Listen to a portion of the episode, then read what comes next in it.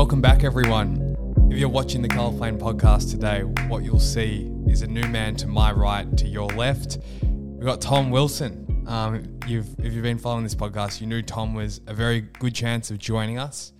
And uh, it so happens to be the case that Tom is joining us, and in a in a real big way. He's actually um, he's going to be the new co-host. I think we need like the the fake confetti dropping down in the background right now because Tom is jumping on this potty as the co-host. Tom, how do you feel about that? First of all, Um, feels good. Feels good to be here.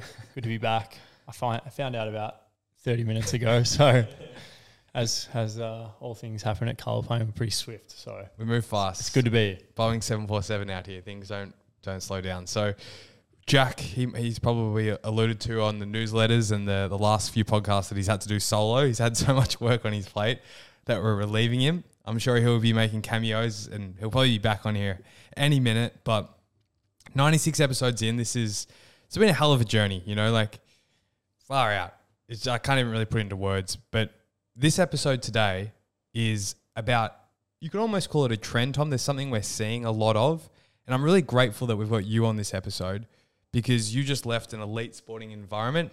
And Tommy, I'll let you as an elite sportsman take the cat out of the bag and tell everyone what is every brand doing right now? Um, well, we're seeing a lot of brands um, make the move into the, I guess, activewear space and what we would say as a running club, starting running clubs. There's a lot of running clubs around, and we're going to dive right into that. But our viewers probably want to hear, or at least I do as your mate, how are you going post? You're playing at the Collingwood Football Club here in Australia, an elite level of sport, and you've been doing that elite sports for about last five, ten years, and now you've transitioned here to colour plane. Talk us through how you're going. You know, you've just jumped on this potty, you've had half an hour notice, things are moving fast. How are you, Tom? I'm good. I'm good. I'm doing well. I just got back from Europe, um, which was amazing. Those of you that have been lucky enough to travel, it's always a really eye-opening experience. So that was beautiful. Got to go with my partner Amy. So that was something that was yeah really really enjoyable at the end of um, the season and something that obviously I'd planned in. So I was looking forward to for a long time. So that was really cool. Uh, and then yeah, I guess I knew that my time at Collingwood was probably likely coming to an end. So I guess probably leads to the point of where we are now. I I don't know, whenever the inception of Colour Plane was, those months, almost probably a year ago now, maybe more. Um, yeah, pro- I, we had had conversations about me becoming a partner, becoming an investor, and obviously with the vision of potentially something like this happening. So, um, yeah, I'm definitely still going through a transition period, and I definitely think it'll be something that is ongoing. Um, but yeah, transitioning out of a full time athletic environment into a nine to five. Not that we're necessarily strict on nine to five, but we're trying to hustle and Definitely not. yeah, we're trying to hustle and, and, and grow a business. So it's it's definitely two different worlds. Well said, man. Well said. I'm glad to hear you're doing well. And yeah, it's been a huge transition for you. I think what I've seen the last week that you've been here in a more sort of regular uh, speed, or I don't know what the hell I'm trying to say, but I've seen you a lot more in the last week. And I've been really impressed. And I, I haven't told you this, so this is live on air, but I've been really impressed by how you've moved and the way you've conducted yourself to begin. And not to say I was doubting you, but coming from such a different atmosphere into this small business, you know, shit hits the fan every five minutes. We've got co-hosts that have been around for 90 episodes that are, you know, having to put time and effort into other other parts of the business because that's just how it is right now. We really need to grow in certain areas. So good on you, Tom, for coming in and, and filling the holes. And yeah, I mean, fuck, we got a long way to go. Like this is early, early, early days. So take it with a grain of salt. I'm not getting around you too much, but enough. Anyway, that was a weird kind of thank you. Let's dive right into this, Tom. We've got run clubs popping up left, right, and center. So brands that I've noted are Noah, huge brand in the US. There, are they from Canada originally? I don't know, but anyway, um, Cole Buxton, UVU, yep. that was a big one, and I reckon UVU is almost bigger than Cole Buxton, but we'll leave that debate for another day. We also have Up There Athletics here in Melbourne. For those that don't know, Up There store, one of the biggest retailers in in Melbourne, if not Australia at the moment. Yeah. Yeah. For men's streetwear, that is, of course. Yeah. It's not not competing in the other fields. And the last brand that we have seen make the move is our good friend Louis at Earls. Has started a bit of a run club. He's, he's running half marathons every day. That, that guy. I've never seen a stronger rig get through. He's, he's crushing it. So, as you can see, these top brands right now, especially here in Australia, but globally, are really buying into running and, and physical movement. Why do you think that is, Tom? What are, what are your thoughts on that? It's a really good question. Um, I think the first thing that sticks out to me about running is that there's essentially no barriers. Anyone can run. If you want to say probably the only barrier I would say would be footwear. But you can run in barefoot if you wanted to. Okay. So Supposedly it's better for you. yeah, the thing that jumps out to me straight away is there's no barriers. Where we're going to talk going to the gym, uh, playing a team sport, all those sorts of things. There's obviously barriers that are in whether that is cost, time, or whatever. Obviously, running takes a lot of time, but yeah, the, it's very accessible to essentially anyone that can run Mm. can go out and run. And I think accessibility being the key word with what you've just said because COVID, nothing was accessible. So no gyms, no nothing. So you either had the luxuries of a home gym or something like that. And I know I didn't. And that's where I fell in love with running. As you said, I could just whip my shoes on, get outside and run. And I think that is why we've seen such a large, almost flip into running because post COVID, there was n- no way near that the top brands like a Supreme or someone like that would ever venture anywhere near running. And now we're starting to see it. If Supreme came out with a run club tomorrow, I wouldn't be that surprised. Yeah, I, I'd say it's a pretty fair call. Definitely. Not the worst call. I, Yeah. I, I, it's pretty bold.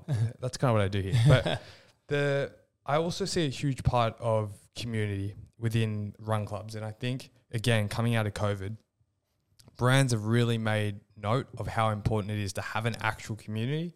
You know, no longer are brands just trying to sell. Like it, using Supreme as an example, whilst we speak about them, they are sort of the epitome of being the coolest brand in the world that sells downwards to people. But you've seen Supreme drop off in the last handful of years because I don't think people just want to consume from the top down. They want to feel like they're actually a part of the brand. And I think a run club's a really solid premise for that to happen. What do you think about that? Yeah, I think we're in a stage of society where everyone craves to be a part of something. And a run club is obviously a very inclusive environment and there's all sorts of levels and you know you can obviously get into that and you know you might be in a run club that's you know for advanced or you might be a part of one that's for beginners getting back to that part of there's very little barriers and then yeah you think about like i guess even obviously you're talking about these smaller sort of um, lifestyle streetwear brands you can even look at it out of a lens through nike and adidas Mm. it's like always about like who's bringing out the best marathon shoe. What it, does it look cool? Like because they're trying to at the end of the day they're trying to sell, and I think it's like they've definitely capitalized off the back of a running boom as well. Absolutely. Like they're putting people in these you know marathon running shoes when it's like really they just need a standard sort of a runner, but. You know, marketing geniuses they are. They tell you you need this shoe, you know, to run. It's just like, well, okay, Yeah, well said. And I think there's a huge health component coming out of COVID. We couldn't go out to the nightclubs. We couldn't smoke our vapes, you know, with all our friends. So I say that tongue in cheek. I hate vapes. But the reality was we started to really understand that health and waking up on a Sunday or any given day feeling fresh, there's a massive value to that. You're more productive. You're a better person to the people around you. So I think COVID fast or really sped up this process. And now I think people are hyper aware of getting hungover. Like I was drinking two or three times the amount po- before COVID occurred. Um, you know, I was just a bit reckless. And now coming out of COVID, I've started a run club myself, probably hence why we're talking about this today, to be honest. But, you know, I've started that every Sunday. And that's an accountability tool to make sure that I'm not hungover. And I've, if I have been hungover at that run club, it's been a really hard session. So, anyway, uh, I wanted to just make that clear. Tom, do you think run clubs are going to be here to stay? It's a great question. More or less, yes. I think it's definitely very on trend. So, uh, probably hard to say will it keep at the level that it is. But I think, yeah, as I've said pretty consistently, it's it's just super accessible for people. So Healthy. I think as long you know that's definitely not going to change. So um, as we see with everything, like trends come and go. Potentially, it moves m- maybe more to gym or cycling or who knows. But yeah, I think they'll stay for the most part. Yeah. Hundred percent. Yeah, I think something like COVID such a once in a lifetime. We hope, and that's really raised our level of awareness to like health. Hence, running's increased, and I don't think that's going anywhere. You know, I think that's a really strong stance in society, and we're seeing record levels of people running. Marathons are being sold out all around the world. Yeah, I think that's a big shift in society. So, Tom, what I think I've learned from this is I do think it's here to stay. These these running brands and these elements of community within brands.